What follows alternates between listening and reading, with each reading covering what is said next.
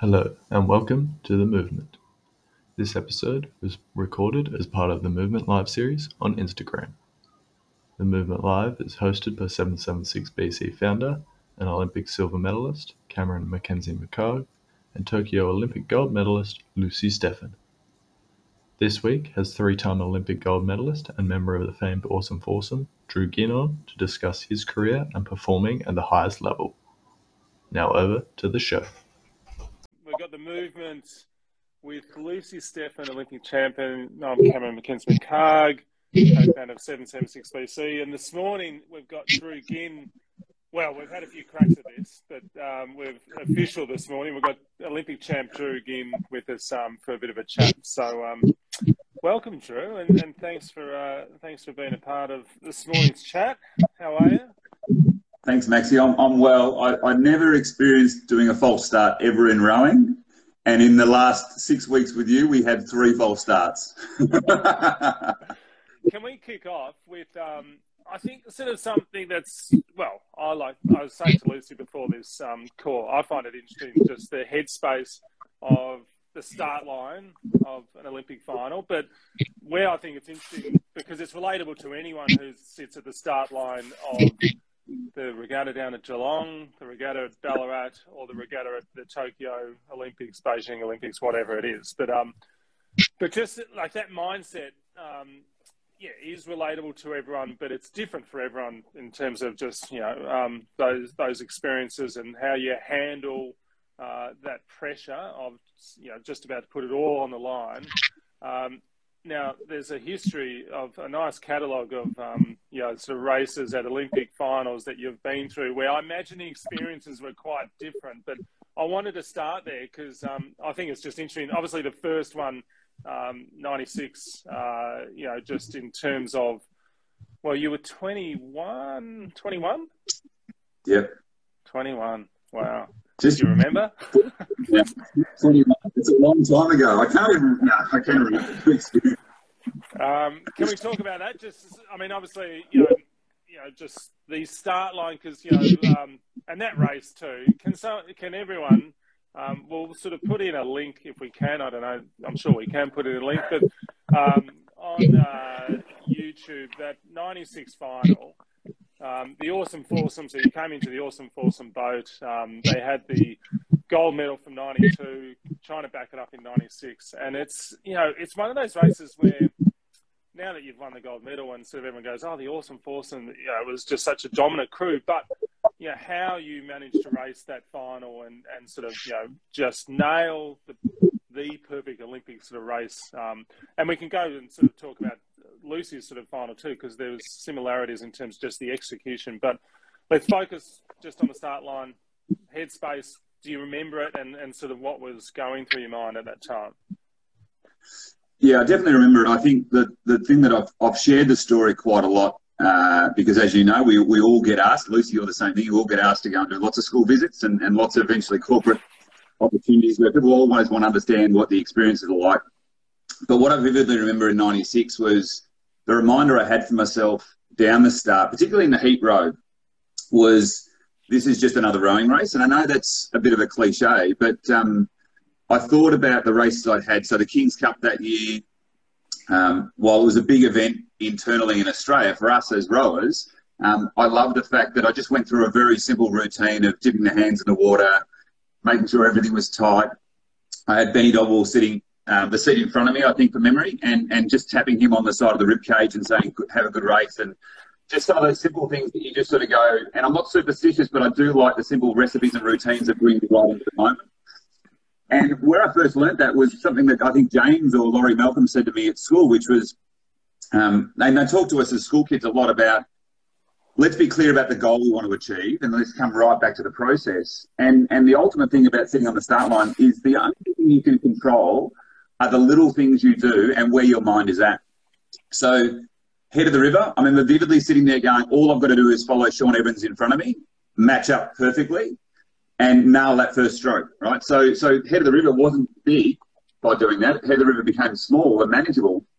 And so I didn't worry about the start. I didn't worry about all the other stuff. I listened to Cox, but I just focused on his back and went, right, I've just got to time it with him perfectly and, And even in my mindset, wasn't I wasn't even trying to row too hard. So following was key. So in '96, sitting there, I sort of went. I remember that in '92. I remember that in the Kings Cup in '96 up at up at Sydney. I was like, right, so I go through my routine, dip my hands in the water. What I love about dipping your hands in the water is it's it's um it's it's visceral. So it's a kinesthetic feel that allows you to be right. And you don't just dip them. So my mindset's always been dip them and really feel the water. You know, like what's the temperature? Um, take your hand out of the water momentarily. What's it feel like in breeze and all that sort of stuff. So really feel it. And by doing that, you're right there in the moment. And then just sort of making sure everything's tight.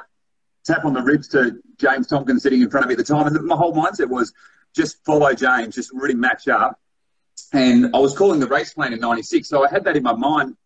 But it was letting go of all that sort of stuff that was going to happen after that first stroke. And, and you know, we all have those moments where we have two minutes calling down and, and we can find ourselves getting really anxious. So what I always found was by being really present and doing some simple things that brought me right into the boat, right into that moment. And then the final one was always just taking a couple of really deep breaths and on the outward breath, just really letting myself just sit in the boat and just feel there and just almost smile to yourself and go, how good is it to be here? So I think so. You know, there was Olympic champions and gold medalists in the boats next to us, but you got the Oarsome Foursome in your boat, and it's a bit like what Luce and the two boards look like in, in, in Tokyo is you, you're so confident of who you've got on board, and that gives you energy, and then you're so clear in your mind. So your nervousness is around how much it's physically going to hurt, right? But you've done that plenty of times. But being really present for me is the antidote to any of the stresses, any of the pressures, and just trusting that once you nail that first stroke, and even if it's not perfect, you just each stroke after each stroke after each stroke, just you know, and that's what you've been doing in training. So, you know, hearing process equals outcome as a, as a school kid, you know, probably didn't make a whole lot of sense, but it certainly was a thing that embedded for four years leading up to '96. And did um, did it get easier? So, sort of, you know, then the next Olympic finals, did it get easier or harder in terms of you know the expectation pressure of what you were doing sort of um, in those next Olympic Games and the pressure of sort of you know performance of you know all the expectations of well you've done it before now there's a lot of expectations that you'll do it again.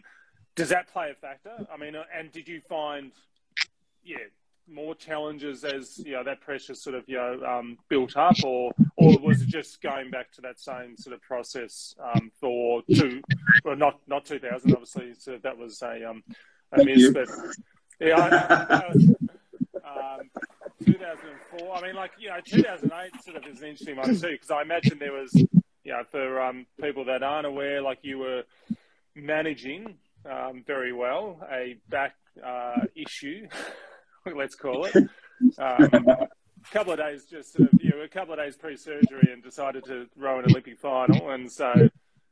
Um, so, so Maxi, I think what I would say each each experience was different but the same. So same because you're rowing the boat, same because you've got your race plan, and same because you've done as much work as you physically can, as we all know as athletes. So you're confident in that. The 2004 was a different kind of pressure because it was eight years after 96 and after having the injury in the lead up to 2000 missing out. But what I found fascinating about 2000 with James, myself, and Chris O'Brien as our coach was we felt so well prepared and we hadn't raced internationally that year because we raced the World Championships the year before and we went back home and then we trained and prepared. So, but we knew our benchmarks. We knew the training we'd done. We'd stayed fit and healthy. Um, we were in the final. We'd raced, I think, really quite conservatively in the races leading up to the final. So we knew we had more years to go. And so the pressure of it's eight years was there, no doubt about it. But the excitement for, hey, look, you know, this has been a long time between drinks, and we really feel super prepared was different.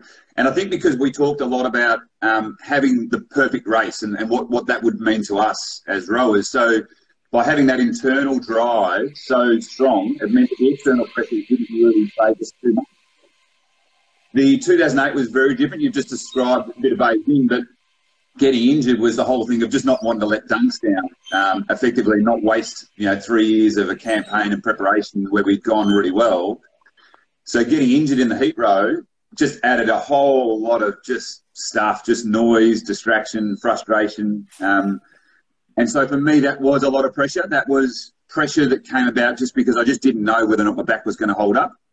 I didn't know how we were going to progress through if any stage I'd break down. But eventually I sort of I realised I came to the point of going, hey, look, if it happens, it happens. It, Karsten, Karsten, your crewmate, Karsten Forsterling, is down somewhere at the start line, hiding behind a generator. The medical certificate's been signed so he can sub out of the boat. So in my mind, it was like, all that's done. Actually, that's that's pretty relieving. So if I do have yeah. problems, there's someone in there because normally yeah. you don't have someone in the start line, right? So, so for me, that was a different kind of pressure. And then having success through those two games sort of taught me a lot about you've just got to have an internal focus that, that overrides any of the external factors. And and so and it doesn't matter what the race is, and it's not easy. So it's the mind games between externally worrying about the result, the competition, the weather, and then internally coming right back into going, hold it, I'm, I'm adaptive.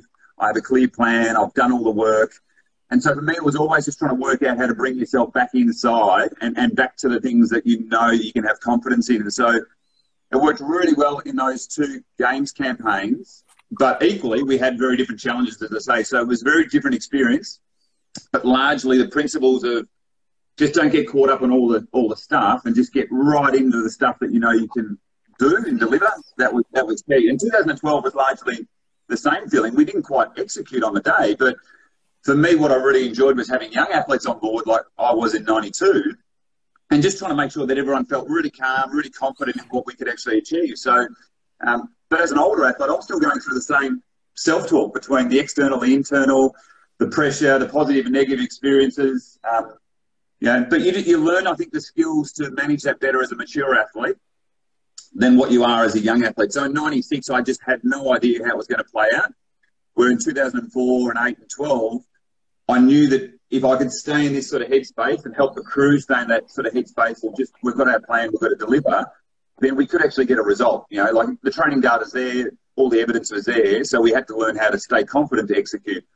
So if you haven't had a result, that's different because you're always you're always wondering, and I'm sure for the, the fours you know, Lucy's four and, and the guys four in Tokyo, you have that situation of until you've actually got the result, you know in your heart of hearts you've done all the work and you're confident in the process. But once you cross that finish line, I think then it changes forever from that point on because you go, wow, I thought I could. And I've actually done that now. So then it gives you a whole new resolve in, in, in what you can actually do, I think. Yeah. I mean, Lucy, like, what is, um, you know, in terms of the conversation we had with Rosie last week and, you know, your headspace into your final, I mean, you hadn't done it, but I mean, what, there's a lot of similarities in terms of just the, I suppose, the maturity of sort of just controlling your headspace and, and sort of getting back to some really simple things that you went through. Um, but does, does, that sound sort of very relatable to some of the stuff that, obviously not the back injury stuff, but the um, the headspace stuff that you were sort of going through?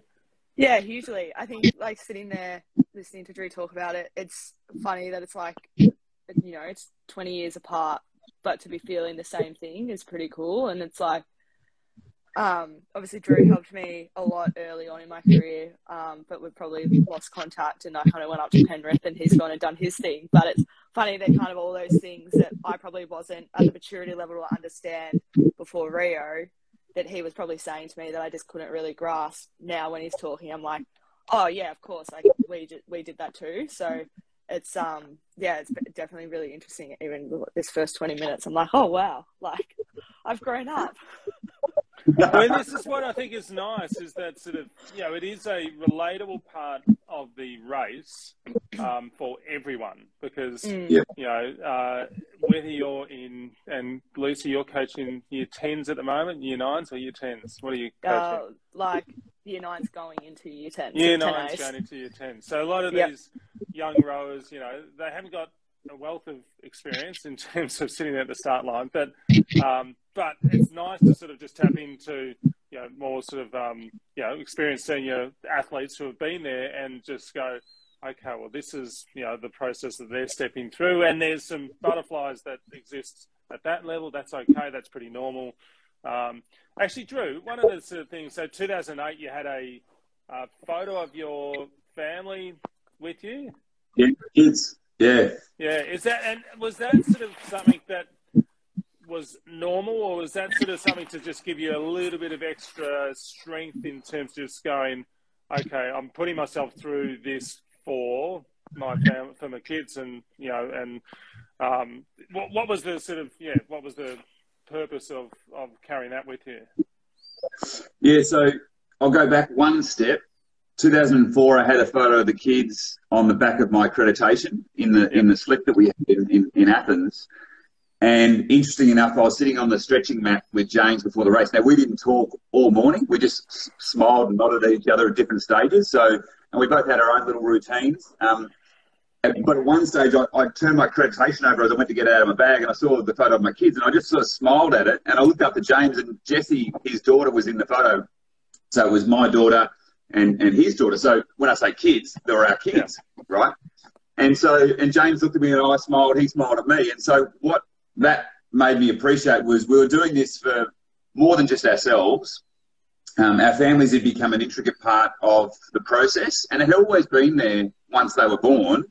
But we would go on camps, we'd have the kids there. James's wife would be there, my wife would be there, and sort of stuff. So there was a connection to them that you just wanted to have as a reminder. So 2008, what I found really interesting was I had the photo of my kids now, a bit older. Jasper had been born, um, and so I had it in a little plastic bag. And because of the injury, what I had in my mind was two things that were symbolic. One was I'm going to push through this for them and for everything that I'll put them through as a father. you know, sort of thing. So that's that's that's a key thing in terms of relationship.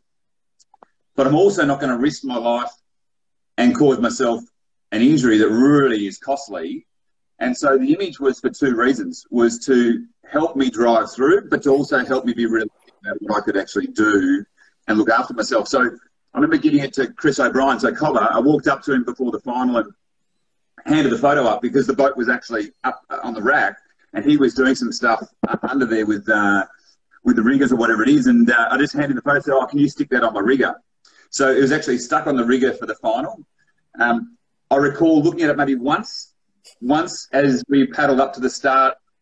Duncan yeah. and I stopped momentarily. Um, we didn't do a warm up. Like all we did was just paddle to the start. And so as I looked down, as we just before we went to the bridge, I looked down and went, okay, this is my reminder. I can do this, and I can do this for this reason. But also, if anything gets really nasty in my back, as I'm coming down the racetrack or whatever it might be, and it really feels dangerous, then have the confidence and courage to call it as well. You know, so and that would be disastrous calling in the middle of a race. But even in a warm up, you put you put your crewmate under a lot of stress and pressure. There's there's a gold medal that goes out the window there very quickly, and potentially a medal, and they're at the back of the final. So, so for me, it was for those two reminders, and then after the race, and this was interesting. I mean, you were in Beijing, so you know this all too well.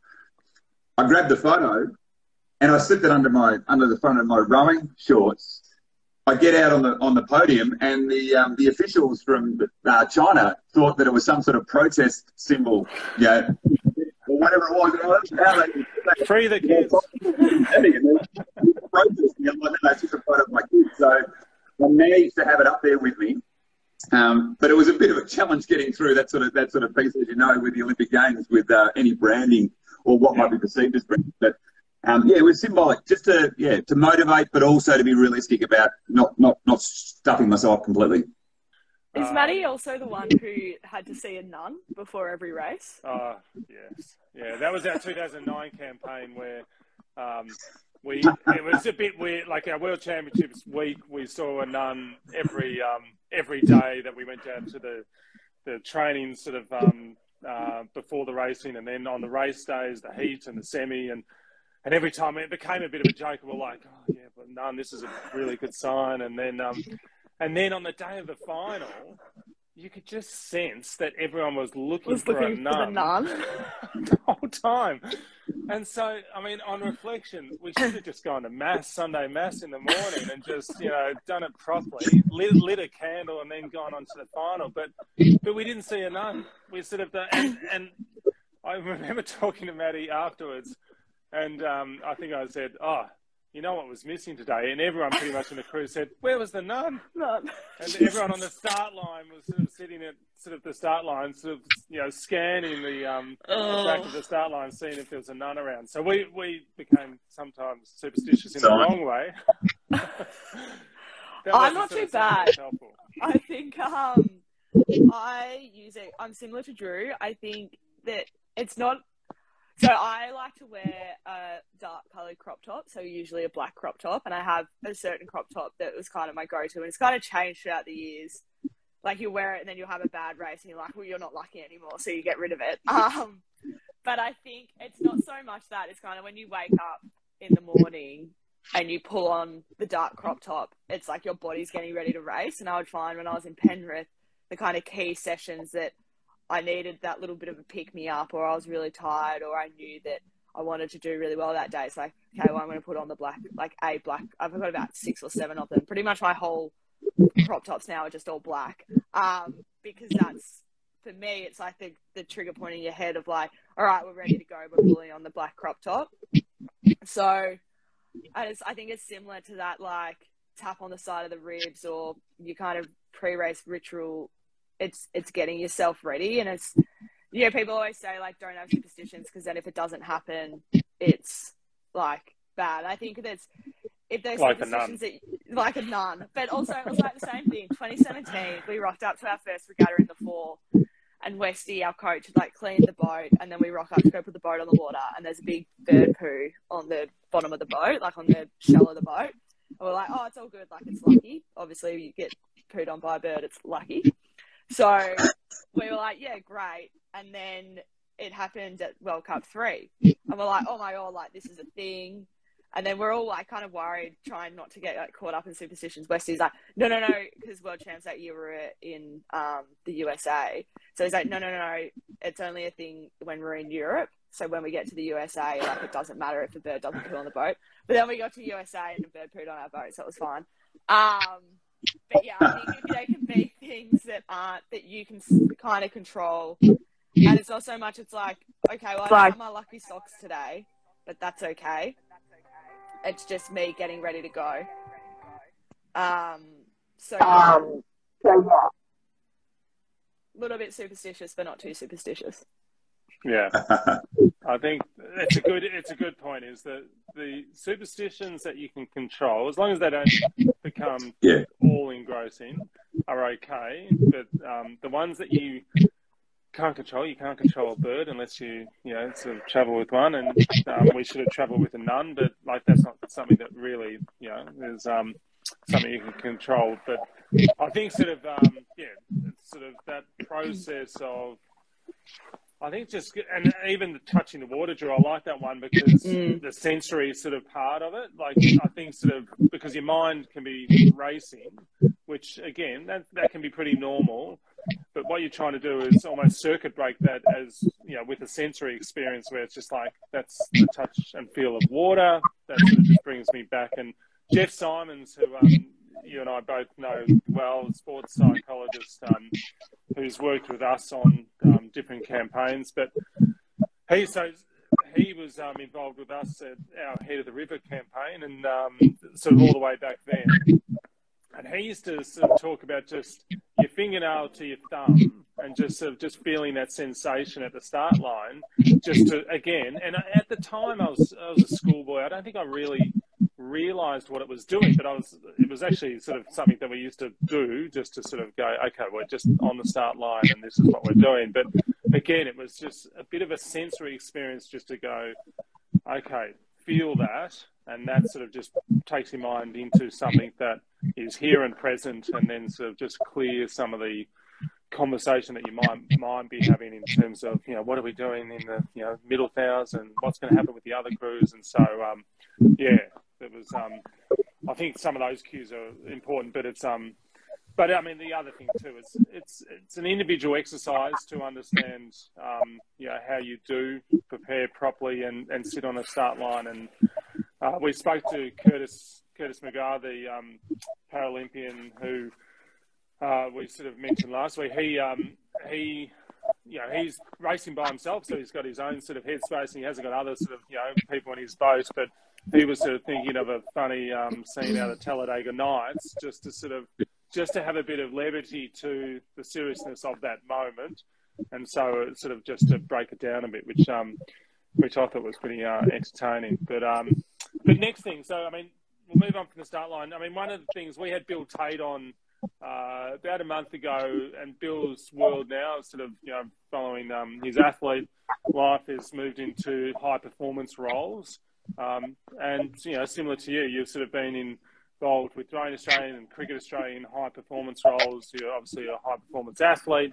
Um, one of the sort of it's a bit of a general question, but just you know that you know what is high performance to you as a sort of um, now that you've seen it from different perspectives and you know, um, you know, how would you describe a high performance program um, with, uh, you know, how you set it up or, or how you approach it? You know, is, is there anything that you've you've now sort of gone, okay, this is this is what you need to do, or open ended question of, of it's, it's there's no wrong or right answer here, but um. No, well, I, I think I think what I've come to realise, and I think I, you know, my gut feel was while being an athlete in rowing, I always felt like there was a bunch of principles that are largely the same across any sport and largely the same across business as well. So, and there's nuances. So I'll give you the example. High performance is exactly as the term describes. It is all capture. It captures everything. Um, if we were to really nut it out, I sort of go, what you're trying to do is you're trying to help people who want to achieve something. So there's aspiration in it. Um, there's boldness in it. Um, the, the idea of high performance for my mind is effectively any level you're operating at, you could be under 19s, you could be under 21s, you could be international. The mindset you're bringing is how do you take your standards significantly higher than what you've actually done before? So, so it's aspirational in terms of the goals you're trying to achieve, but there's also an element of working with the people and, and, understanding that high performance isn't just something that happens out there. It's actually people working out a process for themselves that delivers a performance. So call it performance, first part. So you need performance, mindset, you need then people, and then you need to know your equipment and the processes and practices you're going to have. So elite performance and world class performance is the upper echelon. Know, so but high performance captures all this right the way down through the pathway. But for me, it's the mindset that the coach, the athlete, the practitioners have to help an individual go out there and deliver a, a performance that's better than anything they've ever done. So it's personal best, all that sort of stuff. Um, the principles that I saw in rowing were as simple as get real clear on, on the goals you're trying to achieve and have lots of conversations about what that really means to each individual person because everyone brings something different to the experience. So that's the communication piece we always talk about, but, but goal clarity and then role clarity is so essential. So while we're sitting in different boat seats, and we're rowing and doing the same thing, largely sitting in the bow seat versus the two seat, three seat, four seat in a four, you've got different things you've got to do and different things you've got to focus on and while you're still rowing. So for me, I think you scale it from individuals need to know exactly what they've got to do to manage themselves to perform. They also need to know their role. They also need to know where they're going, not just on the day for performance, but also big picture, you know, the next Olympic cycle, um, the next phase for the age bracket that you're jumping up to or whatever it might be. So then, then you get on the job of going, right, if you've got that clarity, then you go and do the work. Now, as you both know as well as I do, turning around and saying, I'd like to win a gold medal is just one factor in having someone to have a bit of courage, right? So, so high performance is being able to articulate what you aspire to. But then working back with the person to say, okay, now let's go and get some data and let's go and do some training to see where you actually stand up. Now, there's a reality check and all that. That most of us, even when we say we want to win a gold medal, aren't on that particular day ready to win a gold medal. So high performance for me is a conversation that you have internally about aspiring, reality check, this is what I've got to do, aspiring, reality check. You're just trying to close that gap, right? And, and the better you can do it at aspiring and closing the gap, principally, um, the better you perform. So for me, I think what I saw in rowing was the role clarity, the goal clarity, the work effort put in, the obsessiveness, if I'm to be fair about what I've seen with a number of athletes, is that not everyone starts out obsessive, but most, most athletes, once they've been doing their sport for a period of time, become obsessive. So, what are you eating? What are you drinking? How are you recovering? How are you training? How do you like the boat set up? How do you like things to feel? You've got to have a real, real desire to get all that right. And then I think the outcome becomes that you know you've got to get through a selection process of some sort. So high performing is being able to manage whatever processes are thrown your way. And you may not agree with them, you may not like them, but you're up for the challenge of saying, test me in any way you want to test me, and I'll get through it. Um, and then peak for me. So high performance is all encompassing. but what every high performer knows is the best way to get a result is to peak for a performance. So the good coaches, good athletes appreciate that winning every single day is something we enjoy, but winning every single day is not the most critical part. Winning on the day that counts most is the critical part. So I understood that in rowing. Then I got a chance to obviously be the head coach integration sort of role. And what I found was there were certain coaches that really got that and other coaches that didn't quite get that. And that's okay. Like it's a learning process for everyone. Um, in cricket, what I noticed very, very familiar with was the top players really got the idea that they couldn't be the best cricketer every single day and not every single training session was perfect. So high performance is also the reality of good days, bad days. It's not perfect, you know. And so, principally, what I saw in cricket was the very good athletes find their routines, find their ways of developing themselves. They work with key coaches. Um, they've got a very clear idea in their minds at some stage in their season they want to make a certain standard or level that they've never achieved before. Um, I think there's a lot of work on the multidiscipline piece, which is you have a coach, you've got a sports science, um, you might have a skills coach in a particular area, you might have a mental coach, nutritionalist, all these things. So having access to all that is, is essential. So for a pathway athlete, you're still getting access to that knowledge, but it might be coming through just one coach as an elite athlete, you're now getting access to the people who are truly world leading in that space. So, but high performance for me is still the mindset of getting the most out of yourself and getting the most out of those who are around you to perform the very best you can. So that can happen from under 16, under 15, right the way through the system. Um, so yeah, it's an umbrella term. Um, but interesting enough, I think the principles are largely the same across every single sport, every single activity. Did you has your perception of how to achieve a high performance um, program and, and then sort of result changed, uh, you know, from your athletes of the days to sort of now looking at, because one of the things I look at, um, which is a challenge, is when you're an athlete, alignment of people in your boat and the result you're trying to get is actually quite, it should be quite simple because, you know, you're there sort of, um, for a single sort of purpose, and it should that alignment, even if you are sort of different kind of athletes and different personalities, what you're trying to achieve is is sort of you know pretty simple to align. Um, and then as you start to involve more people around that, so all the sort of things that need to go into it, and the support sort of staff, and you know who's involved, some of that alignment is harder to piece together and put together. And I think Lucy, one of the benefits potentially out of uh, the you know sort of um, program now and it being centralised is that there's probably an easier sort of um, uh, I suppose method to get everyone aligned because everyone's in there all together and the conversations are really sort of consistent through a sort of a season. But um, but Drew, has your sort of yeah perception um, going from athlete into sort of you know a high performance manager changed at all, or just understanding of it changed? It's where you view it from, I think. So so as a manager, I'm viewing strategy and I'm viewing resources and I'm taking a long perspective. Head coach integration, integration, it was like the next season and maybe the Olympic cycle you're in. Um, and the cohort of coaches. So principally, it's the same. The cohort of coaches is how do we get the cohort of coaches to work better together? Now, it doesn't mean they need to do the same things, but better together so they're helping, supporting each other, working in when they need to. So that's a rowing crew. Um, what I think you've just described that I do believe is there's certain numbers, sizes of groups that work really effectively. Um, and and to, let's talk about centralising, decentralising for a moment. Is we were actually centralised, but it was centralised in Melbourne as athletes through the Victorian Institute of Sport. Right? People don't realise that. So centralising is really good. Um, the benefit of that meant that you had Noel Donaldson, um, you had a bunch of coaches, eventually Chris O'Brien, yeah, other coaches on the riverbank, and a squad of athletes, male and female, all working in Melbourne. Now, now that can happen anywhere in, in the country. Now, by design, they've now got the two centres, Canberra and, and Sydney. So, so centralising has always worked really well. What you've said is, as soon as it gets big, and this is the thing as a high performance manager, is you've got say 40 staff and in Cricket Tasmania, you, you might have a budget, I think it was $10 million, right? So that's bigger than the rowing budget itself for the national team, and that's the state program. And the 40 staff is huge, right? So there's a complexity there. So, so where I went to was, okay, I need, I need pods and cohorts.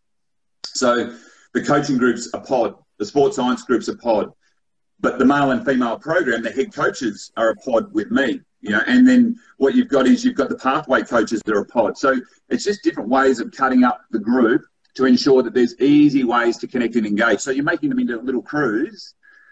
But as a high performance manager, you're thinking strategically overall, 40 staff, you've got to get heading in the one direction, working together well.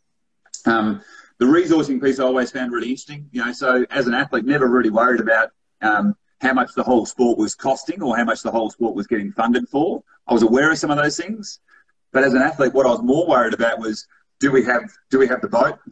Do we have a camp? You know, do we do we have access to accommodation? Um, am I being supported enough to be able to get on with the job of doing what I do? So that was really immediate um, stuff. Um, and so, and even in the training methodology, early days as an athlete, I just did the training. I just did whatever the coaches asked. By the time you've been in the sport 15 odd years, all of a sudden you want to be involved in the training plan. You want to be involved in, in the innovation of the things you do and all that sort of stuff. So, so that's elevating out of just sitting in the boat to, I now want to be a co-coach almost in that process when you become a coach, then you want to sort of step a bit further away and sort of go, how do you manage a whole club or how do you manage a whole um, sporting squad? And then when you get high performance manager, you're like, how do I manage all the departments that relate to having all those teams? So it's scalable. Um, and I think as you scale out, you can't then worry too much about the experience that you would have been a part of in the boat as an athlete. You've got to let that go. But you've got to trust that those athletes and in cricket, it's the it's the batting group, it's the bowling group. Like they're the cohorts that you go. You got to trust that they're motivated. They're they're wanting to get their process right. The coaches are working with them. My job then was to get strategy right with the coaches and the staff, and get the resourcing right, and then get out of their way. Um, I would have hated selectors and head coaches to think that they come down to our rowing sessions and tell us how to hold the oar handle or put the blade in the water. And and every time that happened, we just sort of get defensive and go, they've got no idea. It doesn't mean they didn't have an idea, but it's just like they're not there on a daily basis. They can't really contribute. So, so for me, it was always reminding myself as I'm not the athlete anymore. I'm not sitting in the boat anymore. I'm not having those experiences. So therefore, I would ask those athletes, tell me about your feelings, tell me about your experiences, to listen and learn. And then I'd listen to the coaches to listen and learn. Now I'd have a conversation with the head coach, but I wouldn't really have a whole lot of conversations with athletes, players at that sort of level because that's for the coaches and the athletes to be doing. So I think you just learn how to step out of that process, to observe things, to get the insights, and to help support to make sure everyone's got the resources they need. And that was happening for me as an athlete when we came through. So Chris and Noel were making sure that we had everything we needed. And the head coaches at the time, like Reinhold Batschi in 1996, making sure the team had everything they needed. So, so you're doing the same things, but you're just stepping out of the experience yeah. a little bit, and you try and make sure that those things are clear to, to, to forge forward, and, and, the athletes and the coaches can do what they've got to do. It's sort of, um, it sounds like you know, and you made an earlier comment about just knowing your role, and yeah. um, and I mean, and even if you hear.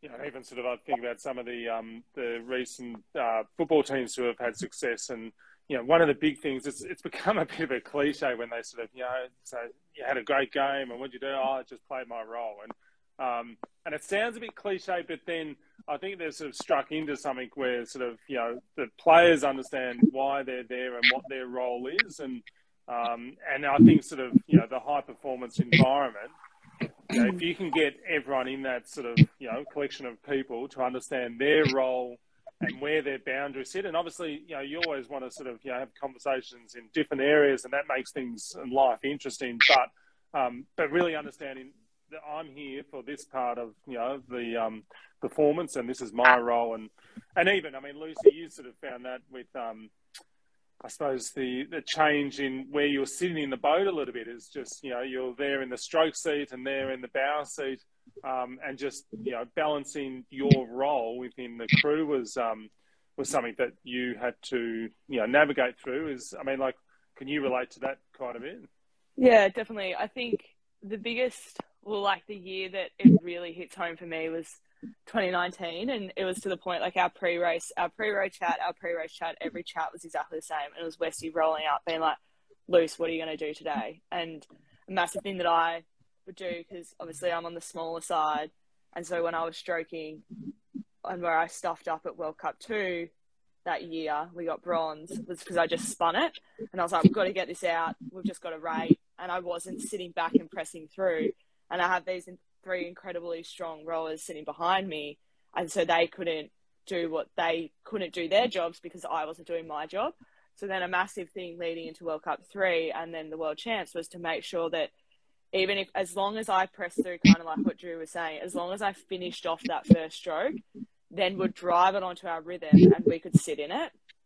But that that was my role, and then Sarah had her role. Westy would ask her, Kat had her role, and then Ollie had her role, and it just really simplified it down that we knew our rhythm, and to get that rhythm, we all had something that we had to do, and if we could get onto our rhythm, then we knew that it would be quite hard to not like for someone to row through us or for us not to win. So I think it's a funny thing because sometimes you'll either want to do it all or you'll want to do it your way, and it'll be like, well, this worked for me this one time three years ago, or like I said, I'm a small athlete, so I need to rate high and I need to be zippy. But it's like, no, you've got to figure out what's right for your crew, and like even coming into the the I guess the new crew in 2020 or 2021 with Annabelle and Jess, and then going back into bow seat, and obviously Annabelle and Jess have their rhythm. They're probably a bit more like their ability to get connected off the catch is quite phenomenal. So I was like, okay, well, how are we going to match that? What do I need to do to match that? And it's been now to put your ego aside and be like, we need to find. It's like rhythm doesn't come from the stroke seat. Rhythm comes from every single. If you're in an eight, it comes from all eight of you. If you're in a four, it comes from all four of you. In a pair, it comes from the two of you. So it's like, how do we find our rhythm?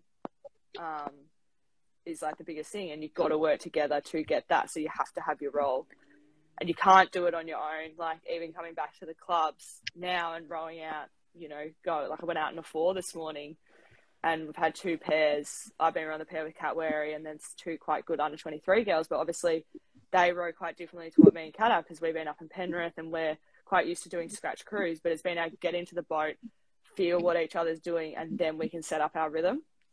Um, so yeah, it's yeah. just I think getting your head around it, and it is hard. Like we've all got egos, we've all gotten to where we've gotten because we're good at something, but you've got to figure out well, what can I bring to this crew, and how can you all want to win? Everyone who's sitting in that boat wants to win.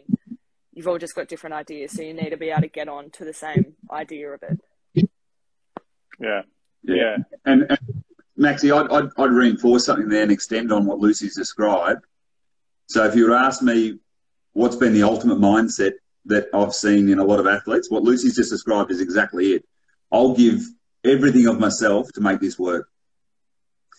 Versus the athlete who's sitting there saying, I want to do what I want to do because I think that'll make it work. Yeah. And that was reinforced with me in 19, uh, sorry, 2004 with James, where I, I, I've rode bow seat a lot, right? Now, I, I'd rode in various combinations in all sorts of seats over the time, but bow seat was something I did really well. And so I'd sit behind James and I was doing everything I could to give him supreme confidence that I was like one with him. You know, just just one mindset, one movement, one feel. And then James said something after after Athens, which was he would actually be sitting there thinking to himself, how do I feel Drew's rhythm behind me? How do I match up with Drew behind me? So I'm sitting there thinking, how do I match up with his rhythm? He's thinking, how do I match up with his rhythm? So he's not stroking from ego, even though he was one of the greatest strokes ever that the sport's ever seen. But the bowman's going, I'm going to make it as comfortable for him as possible, make it as easy. Everything he does, I'll do. And he's doing the same thing. So that's where I think in, in fours and eights, it becomes more challenging because you do get sometimes that sense of separation. But ultimately, the best crews are the ones who really buy into what are we doing to help each other make this boat fly. And, and that's when you give of yourself, give everything of yourself. Now, if your your role is a stroke, well, then there's a there's an element of you've got to lead the rhythm, and you've got to make things really visible, and you've got to make things predictable. Um, now, you could take that egotistically and say, I'm the leader of the crew, but you're not because ultimately you only make the boat go as fast as everyone else behind you contributes to it, right? So, and as soon as you wake up to that, stroke becomes better connected.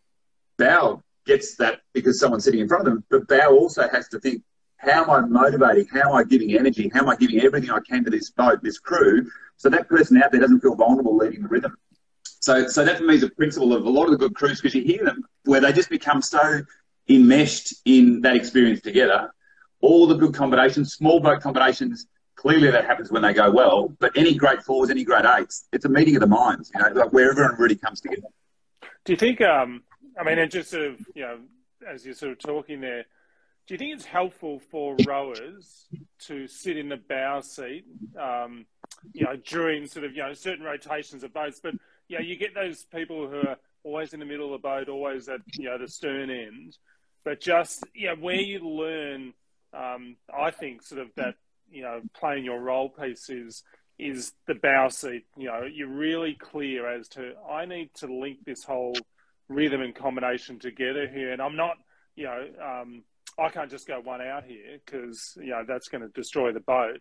I wonder whether sort of you know that's sort of just something that is a good practice for those athletes um, who typically sit at the front of the boat or in the middle to sometimes just sit in the bow seat and um, and go ah there's there's a bit I need to think through here in terms of how I support the crew as opposed to just going this is what I'm doing. Yeah, yeah. I, th- I think you're exactly right. I think there's a mistake that gets made with squad groups sometimes where everyone's being moved around in pair combinations, small boat combinations. That can take away confidence. But what I do like is if you're in a pair and it's got a natural sort of seating preference, but then you go and spend two weeks rowing the other way around. Um, James and I used to do it quite a lot in the pair where we, would spend probably two or three times in the year where we'd actually row for two to three weeks, rig the other way around. Duncan and I did the same thing. And so, but it teaches both of you about the roles. Now that's a, that's a pair situation. It teaches both of you about yeah. the roles, about the responsibilities, about how to help each other. In bigger boats, it, it, it, it's it's a principle of how to help people learn. Right? Rather than telling someone what they should do to get it right, you take three who who you know history would say many coaches go, oh, I put my problem athlete in the three seat. Well, no, don't put your problem athlete in the three seat. Give that athlete a responsibility by stroking your seven seat, which is less complicated because you've got less moving parts in front of you. Allow them to think about their movement, get their movement right, lead the movement, so a bit of responsibility. Watch them grow, but do it for a number of weeks where they can actually learn and develop confidence in themselves. Um, equally, take the stroke seat and go right now. You're going to row in the in the three seat or the two seat where you've got no no control over the rhythm. You know, but you're contributing to it. Now, what does that feel like? What do you learn about yourself? And your point about one out is exactly right. Every seat behind stroke has the propensity to actually start things up really quickly by looking out of the boat and going, right, I'm going to haul on it now. And you fragment it and you get dirty and everyone gets dirty. Before you know it, you wash up a heap of speed. So you want to contribute. Lucy said, know, we all want to win, we all want to do well, but you've got to stay in the framework. But you learn that by being in these other seats, you know, and I, I think that's critical. Yeah. Now, um, and these are, I did say to Lucy that we could probably put aside a day here and just keep talking about all the different things, which is um, which is one of the fun parts of catching up with you, Drew. Part of the conversation this morning was, you know, just your approach to pushing the limits and finding new sort of areas of performance. You know, your approach to it was it, you know, a real structured plan, or was it experimental, or was it sort of how would you approach, you know, really, um, you know, chasing new limits in terms of your performance was because I think it's it's it's a bit innate and natural for you, but um, but then was there a bit of a structure and, and plan behind it? Uh, yes. Uh, what I can say is, um, I think I think you're right. I think largely people didn't appreciate how much work went in behind the scenes. Um, now I saw I saw this myself where um, I remember being at school. So we both went to the same school, Scotch College. I was in boarding the boarding house. You were in the boarding house. Both South Gippsland boys, Mac. Now, when I was there at the school, good, good yeah, that's it. Taking you taking you way back now. But I remember vividly sort of going. There were guys who were running in athletics, who were state champions and national champions, and I remember at the time going, "How do these guys do that? Like, what what is it that they're doing?" Now, I didn't have any answer. I didn't know anything else, but I remember vividly getting out around the um, laundry area that was in the middle of the um, the three boarding houses. I got a 30 centimetre ruler and I measured out 100 metres, 200 metres, 400 metres, 800 metres, 1500 metres. Now I kept putting marks around, so I kept looping around. Now I did all this to then go out there and, and do runs and just practice running at speed and working out how to get faster and faster. So why I share that is because I think there is an element of being in, in, intuitive about this and there is an element about being really curious as to you see yeah. something and you go, that's amazing. Joseph Ishgear, amazing. Like, and I remember watching him run and going, like, the guy is sublime around the back part of the track. But how does he do that? So without knowing any answer as how he did it, I went, okay, well, how would I solve that problem? So put that in rowing context. What I got from Mike McKay was Mike was the hardest worker at the time that I'd ever seen before, and James was the most natural mover Um, and and if anything, James was sort of pretty laid back and pretty comfortable because he was the best rower in the country, right? So Mike worked out how to catch up to James and sometimes surpass him in physicality and, and in performance on the water. But not because his start point was better, but because he just kept problem solving, he kept learning, kept developing. So so having my own in, intuition and curiosity helped as a start point, as a bit of a preference. Then seeing someone like Mike over just a few years and hearing some of the stories and going, wow, like this sport, and most sports reward people who do the work and put the effort in. And so I think, Maxine, my, my thing was there's a design to it, which is look at what you've got to do. So we do a 2,000 metre rowing race, but I used to always laugh and say to people, when was the last time you did a 2,000 metre ergo just for yourself? Mm. And almost always, no athlete would choose to do a 2,000 metre ergo just themselves. But what I was doing was 2,000 metre ergos just for myself that I wouldn't even communicate. And I wasn't doing them to do PBs. I was doing them to work them out and understand how to manage myself. So, so the structure was, I've got a 2,000 metre rowing race. No one can hide from that what have I got to do to learn how to do that better, live with it better? Now, I didn't want to cook myself physically, but I was doing regular ergos behind the scenes that no one knew about. Um, then I started exploring things that I'd heard about, which was okay, well, we do power strokes. Some coaches swear by power strokes. I'm just going to go fan setting 10 and learn how to do lots of fan setting 10 on an ergo. And then all of a sudden you go and do an ergo 2K and you go, well, that actually felt easier. I didn't get a better score, but it felt easier. Wow, this strength and loading work helps here. So for me, it was intuition, it was curiosity, and the structure was um, we know what the parameters are of a rowing race, so let's problem solve, let's work that out. And problem solving methodology has been around for a long, long time. So um, I love doing things that no one knew about um, and finding ways to get better myself and then, and then educating those that I was rowing with and training with. And I think 2012, James Chapman must have made a comment um, to someone that I think I overheard, if I got this right, which was one of the questions was, what's different about training and working with Drew? And he said, we do a truckload of work that you wouldn't even realise. So we were doing like longer rows than anyone understood. We're having longer crew meetings to understand ourselves and each other and doing that sort of work. We're working with a sports science group to unearth ways of improving. So the tip of the iceberg is when you see the performance. And and you're right, like you know, watching guys like James, it was like, how do you how do you baffle your competitors by making it look even easier, but knowing that you're supremely confident because you've done everything behind the scenes. And so I think good athletes are encouraged to do that. You know, courage to have a calm face and look like they're not working too hard. But I wasn't the best, the best athlete. I wasn't the best physically. I wasn't the strongest. I had lots of injuries. So that just afforded me the time to get creative. So when I had an injury with my back, I remember walking around an athletics track as my recovery, and I started timing it and going, how do I learn how to walk faster and faster and faster? So I was working on the same principles of making a boat go faster, but this was now walking while I couldn't row, you know. So so I think that was largely intuitive, but there was enough structure there from guidance of some key coaches that allowed me to put those two things together, structure and you know, intuition and gut feel and curiosity that produces a good outcome. Yeah. Yeah, no, I mean I think I discovered this about you in the um, lead up to the London campaign and you'd sort of come in and go, "Yeah, I did this, I did this last night, and I sort of had a crack at this test." And I was like, "He's nuts! Like this is, you know, we're in the middle of a program which sort of, you know, is doing this, and you're sort of off on the side doing these little sort of experiments on the side, which um, which then I started to piece together as to, ah, so this, and one of the things I think sort of um, what you were saying about the two K thing is, you know, how many people actually just put themselves, you know, to the test and this is where I think you, you know, being curious about some of this stuff breaks down because um, everyone there's a fear factor around the 2K ergo test, which rightly so it bloody hurts.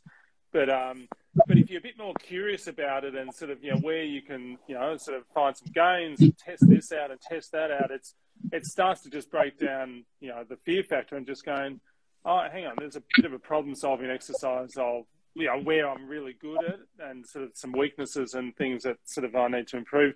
Um, Lucy, I'll loop you in because you sort of well, I think you've gone through some you know uh, periods of really you know big gains in your performance and, and sort of where you actually um, were able to sort of you know step into even the physical side of things. I mean, like you know was in terms of your sort of ability to test yourself did you have little projects on the side that you're like okay i'm gonna i'm gonna have a crack at this um not to drew's level I would say. Um, no, well, well, I don't think within, yeah. Um, I think a, a big shift for me was I kind of, you know, and I've talked about this a little bit before on here, but had a lot of success early on as an underage athlete. Just thought I was really good at rowing, and no one, like, I was just really talented, and everyone else wasn't as good as me.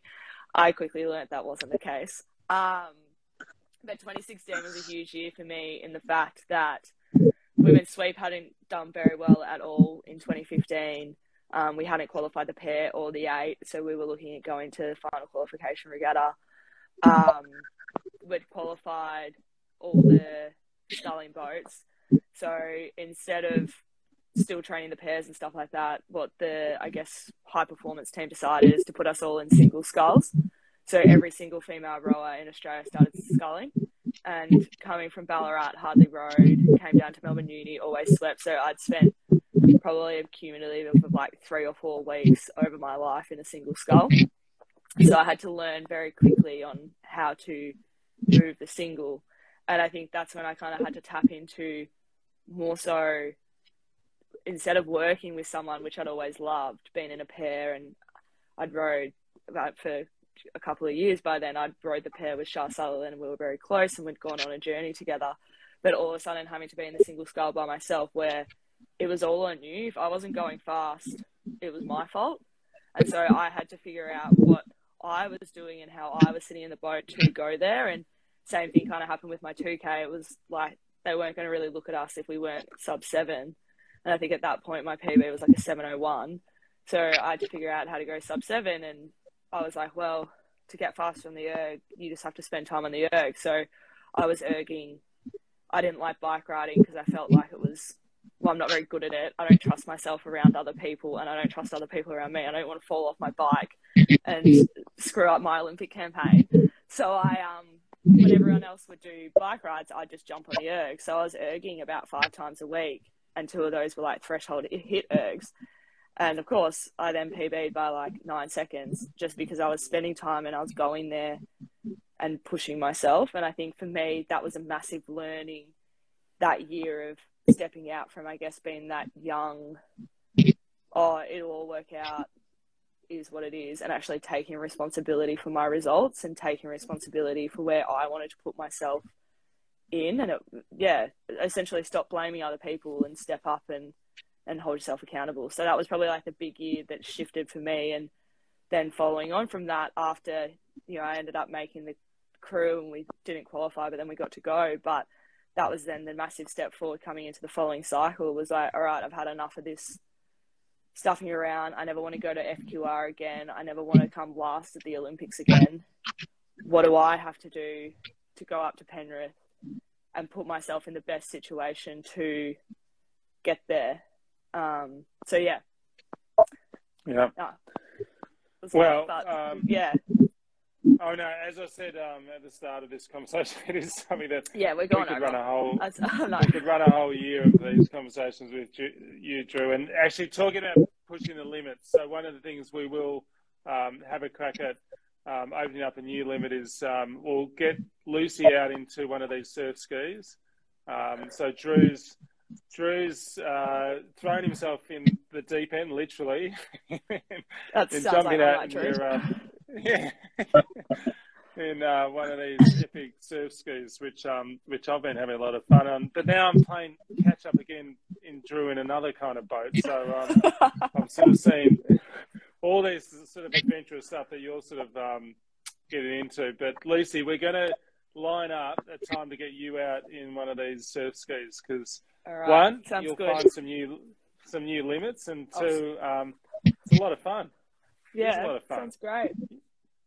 And I can reinforce what you're saying there, Maxie, and this is probably goes to the heart of, I suppose, the curiosity piece. What I've found with the surf ski is principally is exactly the same as rowing. I mean, you- you're going backwards versus forwards, I get that. But the catch, the idea of the catch and connect Yeah. to the water is the Mm. same.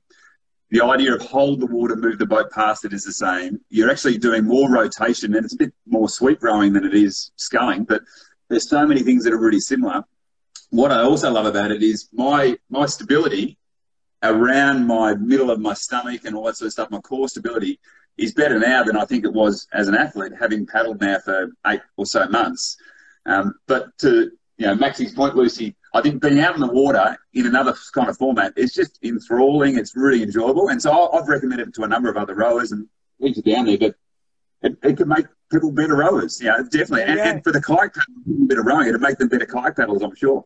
Thank you for uh, joining us this morning. Really uh, love the chat, and um, and obviously, you know, um, all the things that you've done as an athlete, but then sort of afterwards, um, I think sort of just awesome for people to get little bits of information that sort of you've learnt and and sort of tap into what they're doing in their um, you know seasons and campaigns. But no, it's been awesome. So thanks thanks for joining us this morning. My pleasure. Thanks for having me. You too. Good to see you both. Awesome. Thanks, Drew. Cool. Okay. Thanks, guys. All right. Have a good day.